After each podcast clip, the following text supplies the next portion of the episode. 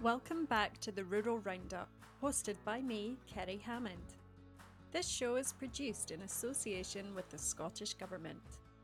On today's episode, Tiffany, George, and Robert discuss recent weather patterns, silage, a new outbreak of bird flu, and mull over the issues caused by a national labour shortage on farms. Later, we're joined by Ana Allamand, Knowledge Exchange Manager for the Soil Association, who joins us to tell us about some of the exciting projects that they're working on. Hi guys, how are we doing? I'm fine, Tiffany. Um, combines are starting to roll up here. Uh, Robert, how's things with you? Yeah, good. Um, I've got the moisture we were looking for a while ago. Um, and yeah, things down here are actually pretty good. Weather's a wee bit of a struggle, but we're we're green and growing, so Oh, all fine. Weather's definitely a struggle at the moment. There's a lot of people trying to harvest or trying to make silage, and they're just trying to pick the right window. And I feel like it's flipping a coin whether they get it right or get it wrong at the moment. Yeah, I think it- s- silage season, second cut season down here has been a kind of fortune favours the brave. There's actually been quite a few reasonable windows that w- weren't quite forecast. You know, we were getting one day in the forecast that was reasonable, and we're actually getting two or three together. So those that have sat and waited for a good forecast are still waiting, and those that have kind of thrown caution to the wind, there's there's been actually some pretty good stuff made. Combining is more of a challenge. Um, but yeah, you know, it's. I think the summary would be fortune favours the brave. yeah, it's it's very similar up in the northeast. Um, silages are still being made, um, but it's yeah, the weather's dictating when it happens and how quickly it's lying, uh, how long it lies in the ground. Really, um, in terms of the harvest, a month ago we were thinking, yeah, it's going to be a really early harvest, but the way the weather's been, it slowed everything up. Some of these heavy showers, there's been a bit of damage in some fields, some fields of wheat, some fields of spring barley. There's bits going down, um, but um, at long last, we're starting to see combines starting to roll now, and uh, yeah, harvest has just begun. There's bound to be some of that stuff, George. The rain must be helping that spring barley a bit. You know, it was going too fast. It wasn't in the ground long enough, and beginning to get the burn off. There's bound to be some of that. There's bound to be good news in this somewhere, is there not? there has been a wee bit of a bounce in terms of growth, but the um, uh, what we're also hearing more and more reports of now, we're seeing well, even when you're driving around, you're starting to see lighter green tinges coming through the the, the crops, the spring barley crops, and it's um, secondary growth that's happening. So there's these smaller tillers starting, which is you know some of them will shrivel up by the time they go through the combine and just be blown back over the tail, but um, it's it it does affect quality. Unfortunately, weather's not something that we're able to control. Um, in Brighton news, I did manage to sample my first lot of um, first cut silage this year and analysed very well. So I'd be hopeful that a lot of people manage to have good quality first cut. I saw a second cut analysis the other day that was a D value of 76 and a protein of 18. So it's absolute rocket fuel. Keeping that in an animal is going to be the issue. Yeah. Um, but there will be some rocket fuel out there. But it's definitely a good idea to get your silage anal- analysed because it could go either way, especially with this year. So it's definitely a good thing to be doing. I, th- I think one of the things you've got to remember as well is that with the weather, um, uh, we, we've we've certainly seen some fields that have just started to get a wee bit poached and that with, with the machinery going over at silage time. Um, watch that earth doesn't end up in the silage um, because that can cause a different set of problems. Really, it's, contaminating the silage isn't very good. It's not good for the animals. It's not good for the fermentation process. Yeah, just going to be a case of being careful with what you're doing and hope for a good window. And, and doing the best you can because you never get a perfect year and you never get a perfect job. You know, sometimes you've got to make a mess. You have to break an egg to make a cake. Sometimes, and uh, or all times you have to break an egg to make a cake. Sometimes silage is is a challenge to get, but you can't make it standing up. Yeah. Um, George, I've been hearing about bird flu, and there's been a lot of uh, seabirds washing up in Aberdeenshire. Yeah, that's right. Um, it's reared its ugly head again. Um, in fact, one of the local beaches, local beach that we um, often take my daughter down to, at Cruden Bay, there was a number of birds washed up there. It was a week ago, a couple of weeks ago. Um, yeah, um, generally we don't hear much of it in the summertime, and it's it's much earlier than normal. Um, but it's it's quite unwanted with quite a lot of poultry, uh, commercial poultry farms in the northeast. I think it has been noticeable this year. Anybody who's been to the coast, they've noticed there's not the numbers of birds there have been in previous years after having had a bad year last year with it. So it's not great news to hear no. that more of the seabirds are suffering this year. Yeah, and um, it's been found on a, a commercial farm um, up in the northeast already uh, this summer. I think there's an exclusion zone around it. Um, I think the, the, the, best advice for people is to remain on their guard, um, make sure you know they're they're undertaking you know proper biosecurity, and if you see any dead birds, uh, wild dead birds lying about, that that you know that is a cause cause for concern.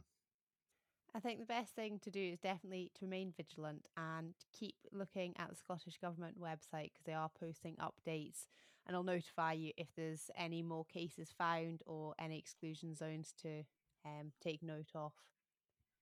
I've been out on a few farms over the last few weeks, and there seems to be a recurring theme that people are struggling to find um, staff and labour, and everyone's trying to do more and more work with less staff. And surely I would have thought the staff would be out there somewhere, but I wonder how people could get them on farm and why there is such a shortage. What's your thoughts, Robert? Yeah, exact same here. So we've, I think we've got a lot of good businesses down here who've got really good careers to offer people, and they can't find the staff to fill those those vacancies. So now we even have, so particularly the, I suppose the the initial issue was in the in the dairy world where the there's a bigger reliance on staff and uh, it's amazing now that's come right through into uh, beef and sheep guys, poultry guys, you know, across the whole sector. There's everybody's looking for something. I mean, even we're looking for somebody in the office. Um, we have a, you know, we're a good industry. We're we're here with a lot of good people making a lot of noise about the industry, and still we can't. We're struggling to recruit, and I don't know. I don't know what the solution is, but certainly the problem is is across the board, and we often hear, you know, certainly in the fruit growing areas, Brexit gets a lot of the blame, but there's more to it than that as well because historically we were able to recruit everyone we needed locally. Then we relied on a European migrant workers, and, and now they don't want to come either. So we do have quite a big issue here, and, and I personally I think that issue's likely to grow over the next aye, next 10 years or so, we've got an aging population of farmer. And we've said that for years, but we certainly have now a lot of people at the tail end of their careers at a point where they're probably needing an extra an extra pair of hands to give them a hand. Um, and I'm not sure where we're going to get them. It was interesting the other day. I was um, at a meeting, and it turns out that I think this might be um, going through into other industries having an aging population and it's all the older people who are, are the ones that are running the businesses and with the jobs and they're just struggling to get younger people to come into the jobs and with farming as well when you do get older it is more of a struggle to say do the cattle work yourself because it is a physical and slightly more dangerous job. So think we do need to come up with how we're going to encourage young people to go into the industry yeah um it's not an it's not a new pro, uh, problem this at all. Um, being involved in different sectors and it, it, attracting new blood into into the agricultural industry. Um, it's it's a question. What is the what is the fundamental problems? Um, is it the image? What can we do about the image? Um, when I was at university, one of my lecturers uh, was the late great Peter English. Um, he was involved very heavily with the, the pig sector in the northeast in the seventies and eighties. Um, not just on the animal husbandry side, but also in terms of the people. Um, and r- was really, really interested in, in how to get the best out of them. And uh, even even it was like changing job title. So instead of stockman, stockwoman, animal care technician, things like that. Just the little things to um, just change the perception a bit. Um, is it the money? Um, the the difference between an average, you know, an average farm worker, a good farm worker, and a very very good farm worker can make a big big difference to a farming business. Um, certainly in the in the livestock side. Um, and I and I think you know the other the the converse side of that is farming returns. The returns maybe aren't there to pay a bigger wage. It's it's there's a lot of things at play. Um, in the past, uh, staff were more tied to farm. Uh, there was a house with the farm with the job. Uh, there was also a perks with the job. That's gone now. There's also a thing we are seeing a lot of, and I think this is an opportunity for everybody where we are seeing accounts now where the business is beginning to struggle. You know, business probably sound, not too much debt. The thing's fine, just the cash flow's not got enough going into it. Uh, or, or the, the family struggling struggling to live off what the a small business can produce. And there's a lot of people who need to get their head around getting off farm a bit. It's not necessarily getting a full time job. It's not, um, you know, it's not a radical a revolution to their whole business, but there are opportunities out there. If somebody wants to get a morning away, a day away a week, there's scope. There's there's endless jobs out there for people, and also it brings some much needed and some some nice income into into a family home uh, from a, a, business where it's maybe, things are maybe a bit tight as well. I feel like that's a great suggestion, Robert, on a farm, but that's not helping the farmer be able to have additional help when they're short staffed. It, yeah, it depends what farmer we're talking about because there's a farmer who's got slightly more labour than he needs, and then there's the farmer that's got a lot less labour than they need. So, um, yeah, I don't know. I think there's we're going to have this problem for a period of time, and we're going to need to get outside the box. Yeah, uh, some of these jobs are quite uh, specialised, quite high skilled. Um, one of the favourites for students in the past has been tatty roguing, which is very short term job over the summer. Um, quite highly paid for a student job, but they're just struggling to get people to do the course. And that's going to have an impact on, um, you know, tatty roguing in, in, in, the seed potato sector. Um, it, it's some of these jobs are are quite um, highly skilled, and and um, you know the right person can make a big difference. But another side of it is um, a decent employee is probably taking more out of the business than what the farmer is. So there's another area, particularly in summer work, where we're really struggling in the southwest is is getting guys who are keen to drive tractors. You know, just someone to cart silage, which has always been a job that we boys and girls at school have been itching to get a you know or, or itching to get to 16 to get the license to get going. And now we're we're even struggling to find them. So contracting has been a a means to alleviate some of the the staffing issue on your farm is you just you don't have a worker so we'll just get a contractor to do some of the some of that summer work for us. And i think it's going to be increasingly difficult to get contractors in to do that type of job. So we do this issue is it's a big issue and often i think in farms we focus on how it's an issue for everybody and it's a it's a national issue and this is a national labour crisis or whatever we'll call it the fact it's a national issue doesn't actually affect me as an individual farmer. You know, I need to deal with my labour issue. So I think what we need to do is focus on whatever we can do for the national thing, great. But individually, sourcing, helping, incentivizing, promoting the good job that you've got to offer is the most important thing we can do for ourselves so that being selfish in this case is actually okay. I think the important thing as well, Robert, is that um, people have to be think out in front here. Um, once they're getting to stage they're too old to do things, that's too that's too late, really.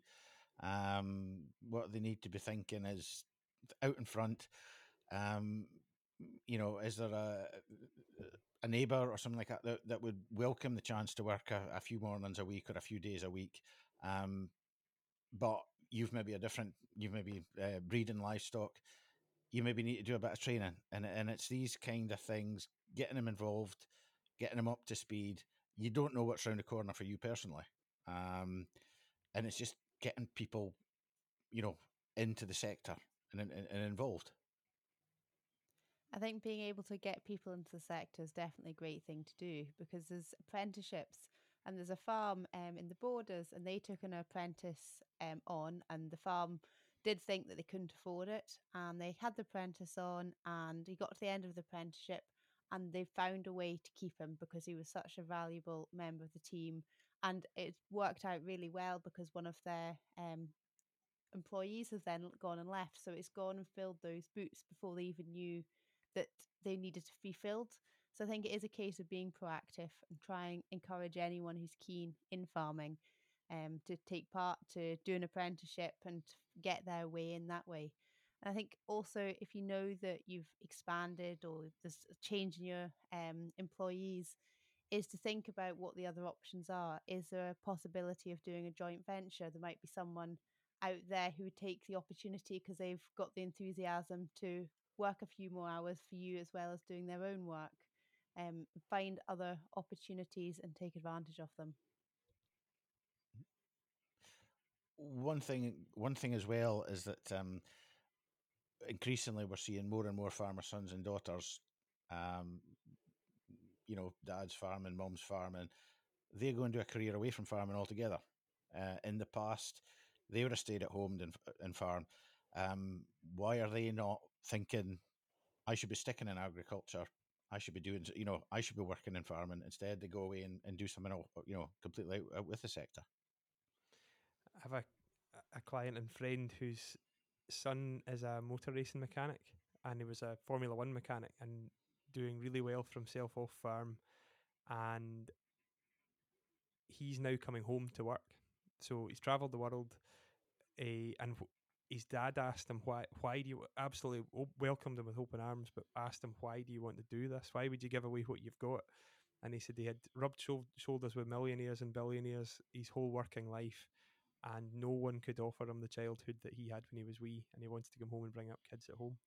So when you hear that, you suddenly realise how good our job actually is, and stories like that's what we should be shouting from the rooftops as an industry that we've got the best job in the world and come and do it.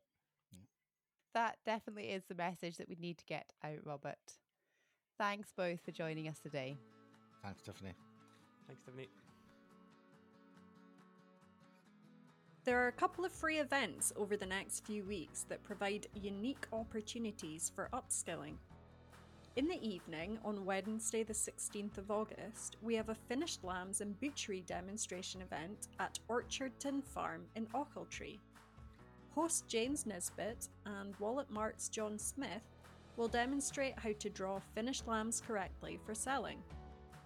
John will also speak about selling through the market and direct selling to abattoirs. After this, there will be a lamb butchery demonstration by Jim Nisbet. You can find the link in the show notes to book your spot. On Friday, the 25th of August, there is an interactive farm workshop near Wigtown to upskill young farmers on cow signals. Delivered by Scotland's Rural College Cow Signals trainer, this interactive workshop will give those who are new to the dairy industry the opportunity to learn how to interpret what signals the cows are giving. Are they content and productive, or is something not right? This workshop is open to anyone who's recently started working with dairy cows or is considering a career in farming. The minimum age to attend is 16. Book through the link in the show notes.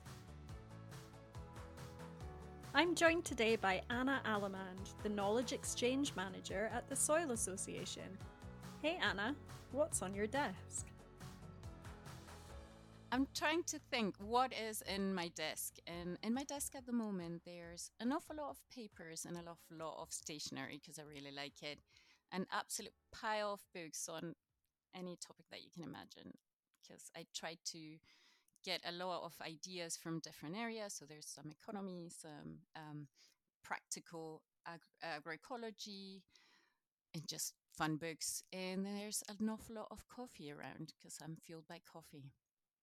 My role in the Soil Association is super exciting. It's all about trying to bridge that gap between what's happening in the world of research and what's happening in the world of practice. So it's all about trying to understand how to make research relevant for farmers and how to bring things that farmers need and what farmers want to see into the research world. So it's a little bit of both.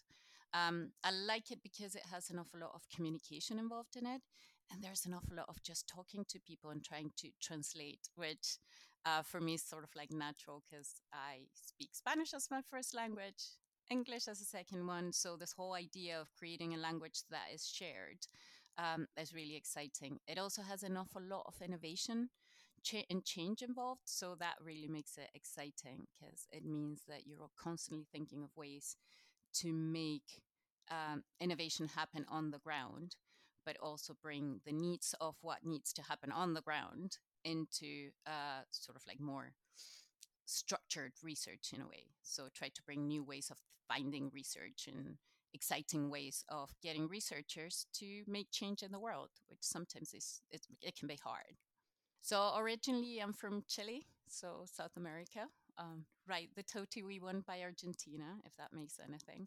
Uh, and we're a super agricultural kind of country, so agriculture has been kind of a second nature for me. Uh, even if you're not a person that's involved in agriculture, Chile is very agriculture oriented, so it's something that's all around you all the time. Very different kind of agriculture, though, all about um, mostly fruit and veg. It's a very Mediterranean kind of country. So it was a bit of shock coming to Scotland and having to learn about livestock and berries, but I managed, so it's been good. I've grown around agriculture all my life. I was agriculture adjacent because my dad was an um, an exporter, basically. Chile has a great, great exporting agriculture industry. So uh, I've always been in that space. I, of course, rebelled against it when I was a teenager, decided to go and study history because I wanted to do something bigger, and then journalism because I wanted to communicate. And I ended up coming back to agriculture because one, I think it's super relevant. Two, it's absolutely fascinating. Um, and three, it's sort of like just the air that I breathed. So it made sense to actually come back to agriculture as a as a natural space. So yeah, that's how I got involved, sort of like from birth, stepped away, came back. Um, but it's allowed me to sort of like see different perspectives because of course when you're small, you don't necessarily understand the relevance of it. Then I went away, came back because it was such an important topic. And I was like, we need to feed the world. So I had a more conventional perspective. Um, and when I moved to Scotland, I started sort of like uh, understanding a little bit more about agroecology and what it involves and how it works and everything. And that's when I definitely found my niche. This is a place that I really want to be in. So that's been the sort of like journey that I've been in. I've been in Scotland for seven years now. So um, yeah, I'm, I'm, tr- I'm, gradually getting used to the weather. But other than that, it's such an easy country and such a lovely country. And one of the things about agriculture that's really interesting is that despite the differences, we all speak a very similar language. There's that contact with nature, there's that sort of like obsession with work in a way people really feel attached to what they do so it's it's a space that feels very global despite the fact that people tend to think about it as a very localized kind of thing it is quite global. I used to work in exports, so I knew farmers from all around the world, and that experience has been over and over what I've seen. Uh, people that, whether you're in Chile, in the United States, here in the UK, Europe, or South Africa, you end up speaking the same language, and it becomes like a really easy kind of gang to talk to. So it's lovely. So at the moment, with the Soil Association, we're working in a series of um, of projects. Some of them are very local, like uh, the agroecology enabling the transition work that we're doing in Scotland with another group of amazing people. So Nourish, uh, Land Workers Alliance, NFFN. Of course, I'm missing people. PFLA, us, and now the Crofting Federation. Uh, so that has been quite local, and it's all around making sure that we bridge that gap between what agroecology is supposed to be and how do we make it into practice. And the truth is, we're not the best place to give advice. So we bring farmers together to talk to each other, and that seems to work way better than anything else would be. And then on the other side of the spectrum, we're working on some big European projects. Uh, so one of them is all around what makes an innovation broker in agriculture effective. So it's a project called ATTRACTISS because they love a name. Uh, but it's absolutely fascinating. It's a group of 17 um, different organizations from across Europe thinking about what makes an innovation broker effective and how can they help effectively farmers do what they need to do and politicians understand what changes need to happen so that's really interesting a little bit around uh, soil change and nature-based solutions as well other projects are involved on that but those are the two main ones at the moment it's so much fun plus it's great people and it's sort of like it brings you all that different perspectives from different cultures, but at the same time, again, a little bit like the farmers, you're still speaking that same language that is sort of like brought together by a vision and a way of doing things. Um, but they're quite researchy, so it's been an interesting sort of like exercise in trying to bring that bridge part of my work that sort of like okay your research is amazing. Now we need to bring it to uh, practitioners and sort of like bringing that bridging that gap has been really fun. When it comes to agriculture, I think that what I'm most passionate about is the potential for change that it has, and it has pros and cons. So, on the plus side, of course, it's the potential. You see the immense potential that agriculture has to actually start addressing some of the huge problems that we have from inequality. Uh, so, agriculture has a space there in terms of providing there is a discussion around land there is a discussion around food what is healthy food how can people access it um, but the sort of like counterpart of it is change is needed we have the tools we have the knowledge and still the sense of urgency has not actually managed to create the change that we need to see and it's a bit uh, it's not a bit frustrating it's majorly frustrating because we've seen it happen in the past. So this argument that well, it's sort of like we can make change happen fast. And I'm like, I'm sorry. I that that's when my historic part comes in, and I'm like, Great Depression in the U.S. They had the marsh, they had the plans in, in place within five years, and things happened and things improved. Uh, here in the UK, you had everything that had needed to happen during World War II, and change happened, and it changed ha- fast, and like everybody sort of like gain momentum behind it. There's a real sense of urgency in that we can see it in the weather, we can see it now.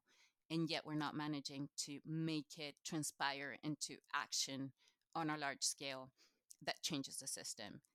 Agriculture is going to be a great piece, an amazing piece. We have the tools, we have the know how. So we could be a force for good, and it feels like we're stuck because we don't get the momentum behind us system wide to change it. So that's a source of frustration, but it's also like from a very personal perspective, a super exciting challenge because it means that people that can translate it are getting more needed and therefore sort of like there's a certain need of bringing people together uh, and so it brings a little sense of urgency on a personal level as well that was probably not there 10 years ago so it's it's exciting and terrifying at the same time if I could ask farmers to do one thing, is talk to each other. Just talk to each other. You're doing amazing things on the ground. You are inspiring. You are innovators. You are really, really, really interesting people. And sometimes it feels like that doesn't transpire to other people. But sometimes it's because we don't talk to each other. And also talk to each other because you're probably doing something in your farm that will inspire someone else and vice versa. When you talk to each other, that changes the whole equation. Uh, and so for me, seeing farmers talk to each other is super exciting. So if you can share that and do that, I'll be sort of like the happiest person. And if I can be a wall, I mean, a fly in the wall listening to this conversation, even better. Uh, so yeah, definitely talk to each other. I think the easiest way to find out a little bit more about the Soil Association is to follow us on um, on any social media channels. For Scotland, it's at Soil Association Scot. And then I think it's just Soil Association for the UK one wide one.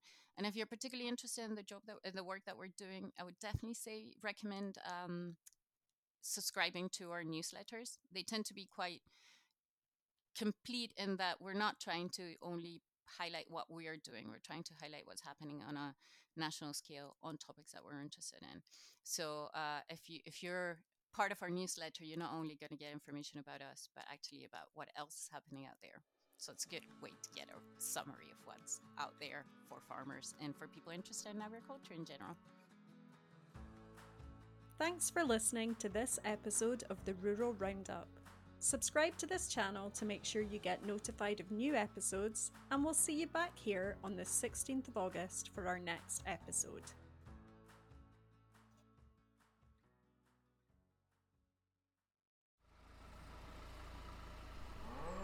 The Farm Advisory Service Podcast.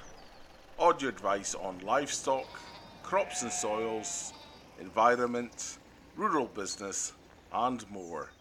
Brought to you in association with the Scottish Government.